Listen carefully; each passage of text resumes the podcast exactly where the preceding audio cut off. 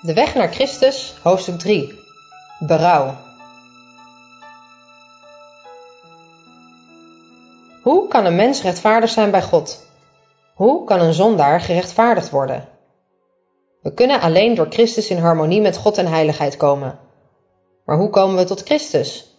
Er zijn veel mensen die dezelfde vraag stellen als eens de menigte op de Pinksterdag toen ze overtuigd van hun zonde uitriepen: Wat moeten we doen? Het eerste dat Petrus antwoordde was: Bekeert u. En een andere keer, kort daarna, zei hij: Kom dan tot berouw en bekering, opdat uw zonden uitgedelgd worden. Berouw houdt in dat men spijt heeft van de zonde en de zonde de rug toekeert.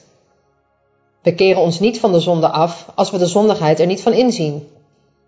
Er vindt geen verandering in ons leven plaats als wij ons niet van harte van de zonde afwenden. Er zijn veel mensen die de ware betekenis van berouw niet begrijpen. Velen hebben er spijt van dat ze verkeerde dingen deden en brengen zelfs een uitwendige hervorming aan, omdat ze bang zijn dat ze door hun verkeerde daden onheil over zichzelf zullen brengen. Maar dit is geen berouw in de Bijbelse betekenis van het woord. Ze hebben meer spijt over de nadelige gevolgen dan over de zonde zelf. Op deze manier had ook Esau berouw toen hij zag dat hij zijn eerstgeboorterecht voorgoed kwijt was. Biliam, verschrikt door de engel, die met getrokken zwaard zijn weg versperde, erkende zijn schuld uit angst dat hij zijn leven zou verliezen. Maar er was geen sprake van echt berouw over de zonde, geen verandering in zijn motieven, geen afschuw van het kwade. Nadat Judas Iscariot zijn heer had verraden, riep hij uit: Ik heb gezondigd, onschuldig bloed verraden. De beleidenis werd hem afgeperst door een verschrikkelijk gevoel van veroordeling en een verschrikkelijk uitzicht op het oordeel. De gevolgen die zijn deel zouden worden, vervulden hem met ontzetting. Maar er was in zijn hart geen diep hartverscheurend berouw vanwege het feit dat hij de smetteloze zoon van God had verraden en de heilige Israëls had verlogend. Toen de farao getroffen werd door Gods oordelen, erkende hij zijn zonde om zodoende aan verdere straf te ontkomen. Maar hij ging verder met zijn uitdagen van God, zodra de plagen ophielden. Al deze mensen betreurden de gevolgen van de zonde, maar ze hadden geen spijt over de zonde zelf. Wanneer echter het hart zich onderwerpt aan de invloed van de geest van God, wordt het geweten wakker geschud en gaat de zondaar iets zien van de diepte en heiligheid van Gods heilige wet, de grondslag van zijn bestuur in hemel en op aarde. Het licht dat iedere mens verlicht, was komende in de wereld en verlicht de verborgen plekken van het hart en de dingen die in het duister verborgen bleven komen aan het licht. Zowel het verstand als het hart raken overtuigd. De zondaar krijgt een besef van de rechtvaardigheid van God en wordt er zich van bewust hoe vreselijk het is om schuldig en onrein voor hem te verschijnen, die de harten doorzoekt. Hij ziet de liefde van God, de schoonheid van heiligheid en de vreugde van reinheid. Hij verlangt ernaar gereinigd te worden en opnieuw in contact te komen met de hemel. Het gebed van David na zijn zondeval geeft een illustratie van wat echt berouw over de zonde betekent. Zijn berouw was echt en diep. Hij probeerde zijn schuld niet goed te praten. Zijn gebed werd niet ingegeven door de wens om aan het dreigende straf te ontsnappen. David zag de grootheid van zijn zonde. Hij zag hoe hij daardoor innerlijk verontreinigd was. Hij walgde van de zonde. Hij bad niet alleen om vergeving, maar ook om een rein hart. Hij verlangde naar de vreugde die het gevolg is van heiligheid en herstelde harmonie en een vernieuwd contact met God. Dit was de taal van zijn hart. Welzalig hij wiens overtreding vergeven, wiens zonde bedekt is. Welzalig de mens wie de Heere de ongerechtigheid niet toerekent en in wiens geest geen bedrog is. Wees mij genadig, o God, naar uw goede tierenheid. Delg mijn overtredingen uit naar uw grote barmhartigheid. Want ik ken mijn overtredingen. Mijn zonde staat bestendig voor mij. Ontzondig mij met hyssop, dan ben ik rein. Was mij, dan ben ik witter dan sneeuw. Schep mij een rein hart, o God, en vernieuw in mijn binnenste een vaste geest. Verwerp mij niet van uw aangezicht, en neem uw heilige geest niet van mij.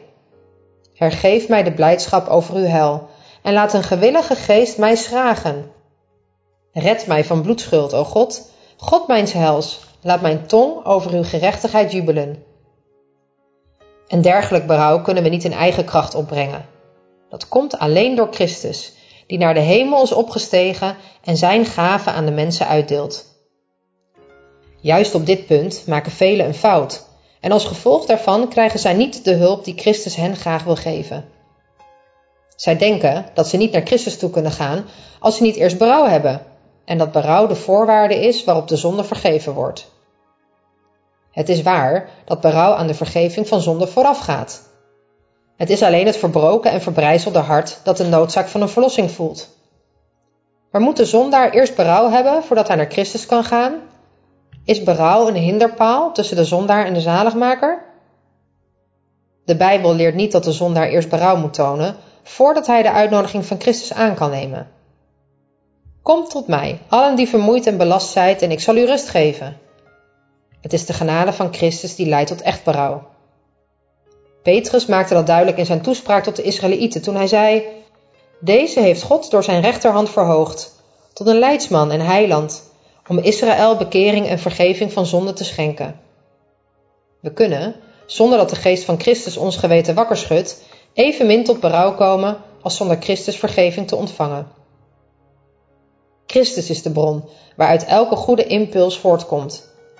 Hij is de enige die onze harten vijandig gezind kan maken jegens de zonde. Elk verlangen naar waarheid en reinheid, elk besef van onze eigen zondigheid is er een bewijs van dat Zijn geest zich met onze harten bezighoudt. Jezus heeft gezegd: Als ik van de aarde verhoogd ben, zal ik allen tot mij trekken. Christus moet aan de zondaar geopenbaard worden als de zaligmaker, stervende voor de zonde van de wereld. Wanneer we het lam God zien aan het kruis van Golgotha, begint het geheim van de verlossing zich in onze geest te ontvouwen en leidt Gods goedheid ons tot berouw. Door voor zondaars te sterven, openbaarde Christus een liefde die niet te bevatten is, en als de zondaar op deze liefde acht slaat, wordt zijn hart verzacht. Zijn geest komt ervan onder de indruk, en in zijn binnenste ontwikkelt zich berouw.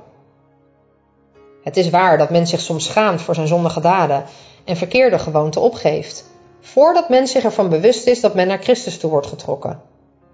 Maar zodra men vanuit een oprechte wens om het goede te doen pogingen doet om zich te veranderen, is het de kracht van Christus die de mens daartoe aanspoort. Zonder dat men zich daarvan bewust is, wordt het hart beïnvloed. Het geweten wordt wakker geschud en de levenspraktijk verbeterd. En terwijl Christus de mens ertoe brengt om naar zijn kruis op te zien, om hem te aanschouwen, die als gevolg van hun zonde werd doorstoken, begint het gebod tot het geweten te bespreken. Men begint de slechtheid in zijn leven te zien. De diep gewortelde gezondigheid van het hart wordt duidelijk. Men begint iets te begrijpen van de gerechtigheid van Christus en men roept uit: Wat kan zonde toch zijn dat zo'n offer nodig is voor de verlossing van de slachtoffers ervan? Was al die liefde, al dat lijden, al die vernedering nodig, opdat wij niet verloren zouden gaan, maar eeuwig leven zouden ontvangen? De zondaar kan deze liefde weerstaan. Hij kan weigeren om zich tot Christus te laten trekken, maar als hij geen weerstand biedt, wordt hij naar Jezus getrokken. Bekendheid met het verlossingsplan leidt hem vol berouw over zijn zonden, die de oorzaak zijn geworden van het lijden van Gods dierbare zoon tot de voet van het kruis. De geest van God die inwerkt op alle dingen in de natuur, spreekt tot de harten van de mensen en brengt een onuitsprekelijk verlangen teweeg naar iets dat men niet bezit. De dingen in deze wereld kunnen dit verlangen niet stillen. De geest van God pleit met hen om naar die dingen te zoeken die alleen vrede en rust kunnen geven. De genade van Christus, die het gevolg is van heiligheid. Door zichtbare en onzichtbare invloeden is onze zaligmaker voortdurend bezig om de geest van de mensen van de zondige genoegens, die geen voldoening geven, af te wenden en te wijzen op de oneindige zegeningen die ze in hem kunnen ontvangen. Tot al diegenen die tevergeefs hun dorst proberen te lessen uit de gebroken vaten van deze wereld, wordt deze goddelijke boodschap gericht. En wie dorst heeft, komen, en wie wil, nemen het water des levens om niet. Als u in uw hart verlangt naar iets beters dan wat deze wereld u kan geven, Besef dan dat dit verlangen de stem van God is die tot uw hart spreekt. Vraag Hem of Hij u berouw wil schenken, of Hij Christus in Zijn oneindige liefde, in Zijn volmaakte reinheid aan u wil openbaren. In het leven van de heiland werden de grondbeginselen van Gods wet, liefde voor God en voor de mensen, op volmaakte wijze tentoongespreid. Goedheid en onzelfzuchtige liefde waren zijn levensbeginselen. Wanneer we op hem zien, wanneer het licht van onze heiland op ons valt, zien we de zondigheid van ons eigen hart. Misschien hebben we net als Nicodemus onszelf gevleid met de gedachte dat we goed hebben geleefd, dat ons karakter in orde is en dat we ons hart dus niet behoeven te vernederen voor God, zoals de doorsnee zondaar. Maar als het licht voor God van Christus in ons hart schijnt, zien we hoe onrein we zijn. Dan ontdekken we hoe egoïstisch onze motieven zijn en hoe vijandschap jegens God elke daad die we hebben verricht heeft besmet.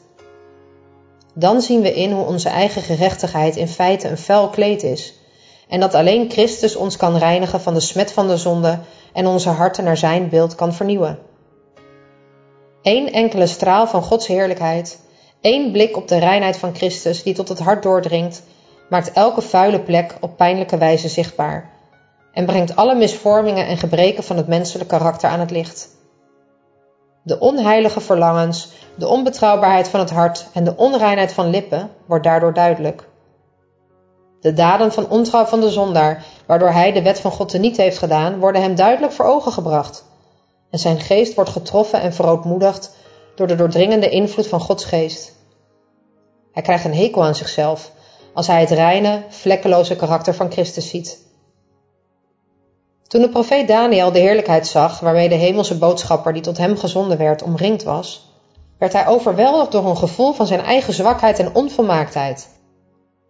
Als hij deze geweldige gebeurtenis omschrijft, zegt hij: Er bleef in mij geen kracht meer. Alle kleur week van mijn gelaat. Het hart dat op deze wijze wordt aangeraakt, gaat zelfzucht haten, eigenliefde verafschuwen en zal door de gerechtigheid van Christus streven naar die reinheid van hart die in overeenstemming is met de wet van God en met het karakter van Christus. Paulus zegt dat hij zover als het ging om de gerechtigheid der wet, dus voor zover het de uiterlijke daden betrof, onberispelijk was. Maar hij ontdekte zichzelf als een zondaar toen hij het geestelijk karakter van de wet onderscheidde. Naar de letter van de wet gerekend, zoals men die toepast op de praktijk van het leven, was hij vrijgebleven van de zonde. Maar toen hij de geestelijke aard van de heilige wet ontdekte en zichzelf zag zoals God hem zag, boog hij in alle nederigheid en beleed hij zijn schuld. Hij zegt: Ik heb eertijds geleefd zonder wet. Toen echter het gebod kwam, begon de zonde te leven. Maar ik begon te sterven. Toen hij zag dat de wet geestelijk van aard is, werd de zonde in al zijn afschrikwekkendheid openbaar en was het gedaan met zijn gevoel van eigenwaarde. In Gods oog zijn niet alle zonden even groot. In zijn wijze van beoordeling, zo goed als in die van de mens, zijn er verschillende gradaties van schuld. Maar hoe onbetekenend een verkeerde daad mag schijnen in ons oog, voor God is geen enkele zonde onbetekenend. De menselijke beoordeling is onvolledig en onvolmaakt. Maar God beziet alle dingen zoals ze werkelijk zijn. Een dronkaard wordt veracht en krijgt te horen dat zijn zonde hem buiten de hemel sluit, terwijl trots egoïsme en hebzucht heel vaak ongestraft blijven. Toch zijn deze zonden voor God in het bijzonder aanstootgevend, want ze zijn in tegenspraak met zijn liefdevol karakter, met die onzelfzuchtige liefde waarvan het zondeloos heelal doortrokken is. Wie in een of andere grote zonde vervalt, heeft misschien een gevoel van schaamte. Hij voelt zich armzalig en voelt dat hij de genade van Christus nodig heeft. Maar wie trots is, heeft nergens behoefte aan en dus wordt het hart voor Christus en voor de oneindige zegeningen die hij kwam brengen gesloten. De arme tollenaar die bad, Heer, wees mij arme zondaar genadig, vond zichzelf een erg slecht mens en anderen bekeken hem op dezelfde manier. Maar hij begreep zijn hopeloze situatie en met zijn schuldenlast kwam hij vol schaamte tot God om zijn genade te vragen. Zijn hart stond open voor de geest van God, opdat deze zijn genadig werk zou kunnen doen en hem zou kunnen verlossen van de macht van de zonde. Het pochend, zelf aanmatigend gebed van de fariseer laat zien dat zijn hart gesloten was voor de invloed van de Heilige Geest. Omdat hij zo ver van God afstond, had hij geen oog voor zijn eigen onreinheid, vergeleken met de volmaaktheid van de goddelijke heiligheid. Hij meende dat hij niets nodig had en dus ontving hij ook niets. Als u uw eigen zondigheid bemerkt, probeer dan niet eerst uzelf te verbeteren. Hoeveel mensen zijn er niet die menen dat ze niet goed genoeg zijn om tot Christus te komen. Verwacht u dat u door uw eigen pogingen beter kunt worden? Kan een Ethiopiër zijn huid veranderen of een panter zijn vlekken? Dan zoudt gij ook in staat zijn goed te doen, gij die gewend zijt kwaad te doen. Wij kunnen alleen hulp vinden bij God. We moeten niet wachten tot onze overtuiging sterker wordt, totdat zich een betere gelegenheid voordoet of op opwellingen van heiligheid. We kunnen uit onszelf niets beginnen. We moeten tot Christus gaan, precies zoals wij zijn. Maar laat niemand zichzelf bedriegen met de gedachte dat God in zijn grote liefde en genade toch uiteindelijk zelfs hen die zijn genade verworpen hebben zal redden. Hoe zondig de zonde werkelijk is, kan men alleen ontdekken in het licht van het kruis. Laten die mensen die beweren dat God te goed is om de zondaar te verwerpen naar Golgotha zien. Omdat er geen andere mogelijkheid was om de mensen te redden, omdat zonder dit offer de mensheid onmogelijk kon ontkomen aan de verontreinigende kracht van de zonde en weer in contact gebracht kon worden met heilige wezens. Omdat het onmogelijk was dat ze weer deel zouden krijgen aan het geestelijk leven, nam Christus de schuld van de ongehoorzame op zich en leed hij in de plaats van de zondaar. De liefde, het lijden en de dood van de Zoon van God geven aan hoe enorm verschrikkelijk de zonde is en laten zien dat men niet aan de macht van de zonde kan ontsnappen. Dat er geen hoop op een beter leven is, tenzij men zich aan Christus onderwerpt. Zij die geen berouw hebben, verontschuldigen zich soms door van hen die zich christenen te noemen te zeggen: Ik ben even goed als zij. Ze zijn niet meer zelf opofferend, eenvoudig en wel overwogen in hun gedrag dan ik ben. Zij houden net zoveel van plezier en van zelfzuchtig genot als ik. En zo gebruiken zij de fouten van anderen als een verontschuldiging voor hun eigen plichtsverzuim. Maar de zonden en gebreken van anderen vormen voor niemand een verontschuldiging. De Heere heeft ons geen onvolmaakt menselijk voorbeeld gegeven. De vlekkeloze Zoon van God is ons als voorbeeld gegeven. En wie klaagt over fouten in het leven van zogenaamde christenen, zou zelf een beter leven moeten leiden en een beter voorbeeld moeten geven. Als ze zo'n hoog idee hebben van wat een christen zou moeten zijn, is dan hun eigen zonde niet zoveel te groter? Zij weten wat goed is. En toch weigeren ze het goede te doen. Wees voorzichtig met uitstel. Schuif het niet op de lange baan om je zonde na te laten en door Jezus een rein hart te verkrijgen. In dit opzicht hebben duizenden en nog eens duizenden een fout gemaakt tot een eeuwige ondergang. Ik ga nu niet in op de kortheid en onzekerheid van het leven, maar er schuilt een zeer groot gevaar. Een gevaar dat niet voldoende wordt onderkend. In uitstel om gehoor te geven aan het pleiten van Gods Heilige Geest door te kiezen in de zonde voor te leven. Want dat betekent in dit feite uitstel. Vasthouden aan de zonde, hoe onbetekenend die ook mag lijken, betekent het risico van oneindig verlies. Dat wat wij niet overwinnen, zal over ons zegen vieren en onze vernietiging bewerken. Adam en Eva maakten zichzelf wijs dat zo'n onbetekenend iets als het eten van de verboden vrucht onmogelijk zulke verschrikkelijke gevolgen kon hebben als God had gezegd. Maar dit onbetekenende iets was een overtreding van Gods onveranderlijke heilige wet, en dit bracht een scheiding tussen de mens en God en opende de sluizen van dood en onvoorstelbare ellende over onze wereld. Eeuw na eeuw is van onze aarde een onafgebroken geklaag opgestegen, en de hele schepping zucht en is in barensnood, als gevolg van de ongehoorzaamheid van de mens. Zelfs de hemel heeft de gevolgen van deze opstand tegen God gevoeld. Golgotha is het gedenkteken van het verbazingwekkende offer dat nodig was om verzoening te doen voor de overtreding van de goddelijke wet. Laten we de zonde niet zien als een kleinigheid. Elke overtreding, elke veronachtzaming en elke verwerping van de genade van Christus slaat terug op uzelf. Uw hart wordt erdoor verhard, uw wilskracht ondermijnd, uw verstand afgestompt. Daardoor bent u niet alleen minder geneigd om u te onderwerpen aan de zachte aandrang van Gods Heilige Geest, maar u bent er ook minder toe in staat. Veel mensen stillen hun verontrustig geweten met de gedachte dat zij op elk gewenst moment van hun verkeerde pad kunnen terugkomen. Dat zij kunnen spelen met de genadevolle uitnodiging en er toch nog steeds gehoor aan kunnen geven. Zij denken dat ze de geest van genade kunnen veronachtzamen en de kant van de Satan kunnen kiezen en dan toch nog in een ogenblik van uiterste nood van koers kunnen veranderen. Maar dat is niet zo gemakkelijk. De ervaring en de opvoeding van een heel leven beïnvloeden het karakter zo sterk dat maar weinigen dan alsnog het beeld van Jezus willen weerspiegelen. Zelfs één verkeerde karaktereigenschap, één zondig verlangen dat men steeds blijft koesteren, zal uiteindelijk alle kracht van het evangelie neutraliseren. Elke zondige gewoonte sterkt de mens in zijn afkeer van God. Wie ongelovigheid en hardheid of een onwrikbare onverschilligheid voor de goddelijke waarheid toont, oogst wat hij zelf heeft gezaaid. Nergens in de Bijbel is er een ernstiger waarschuwing tegen het spelen met het kwaad dan in de woorden van de spreukendichter, die van de zondaar zei: In de strikken zijner zonde raakt hij vast. Christus staat klaar om ons van zonde te bevrijden, maar hij dwingt ons niet. En wanneer door voortdurende overtreding de wil helemaal in de richting van het kwade is omgebogen en we niet verlangen om bevrijd te worden van zijn genade niet te willen aanvaarden, wat kan hij dan nog doen? Wij hebben dan onszelf vernietigd doordat wij bewust zijn liefde hebben verworpen. Zie, nu is het de tijd des welbehagens. Zie, nu is het de dag des hels. Heden, indien gij mijn stem hoort, verhard uw harten niet. De mens toch ziet aan wat voor ogen is, maar de Heere ziet het hart aan. Het menselijke hart, met zijn tegenstrijdige emoties, met zijn vreugde en verdriet, het afgedwaalde hart waarin zoveel onreinheid en bedrog woont.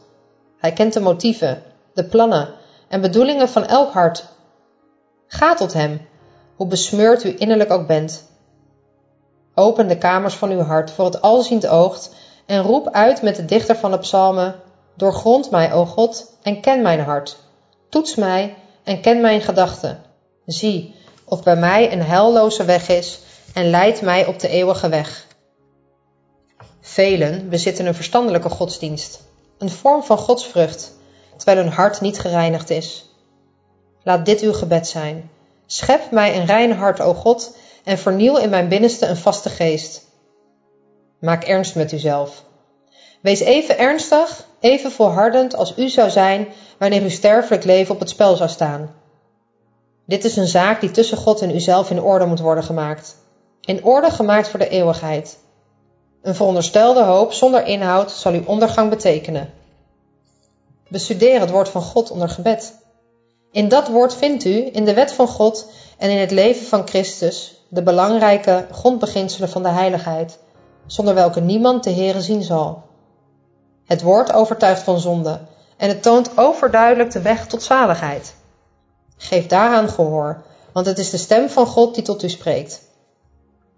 Wanneer u de grootte van de zonde ontdekt, wanneer u uzelf ziet zoals u in werkelijkheid bent, wanhoop niet. Christus kwam om zondaren te redden. Wij behoeven niet God met onszelf te verzoenen, maar o wonderbaarlijke liefde, God is in Christus de wereld met zichzelf verzoenende. Hij raakt met zijn tere liefde de harten van zijn dwalende kinderen aan. Aardse ouders kunnen niet zo geduldig zijn met de fouten en gebreken van hun kinderen als God is met hen, die Hij verlangt te redden. Niemand kan met grotere tederheid bij de zondaar pleiten. Menselijke lippen hebben nooit in dringender smekingen gericht tot hen die afgedwaald waren dan Hij. Al zijn beloften en al zijn waarschuwingen ademen zijn onuitsprekelijke liefde. Als Satan u komt vertellen dat u een grote zondaar bent, zie dan op uw verlosser en spreek over zijn verdiensten. Het zal u helpen om naar zijn licht te kijken.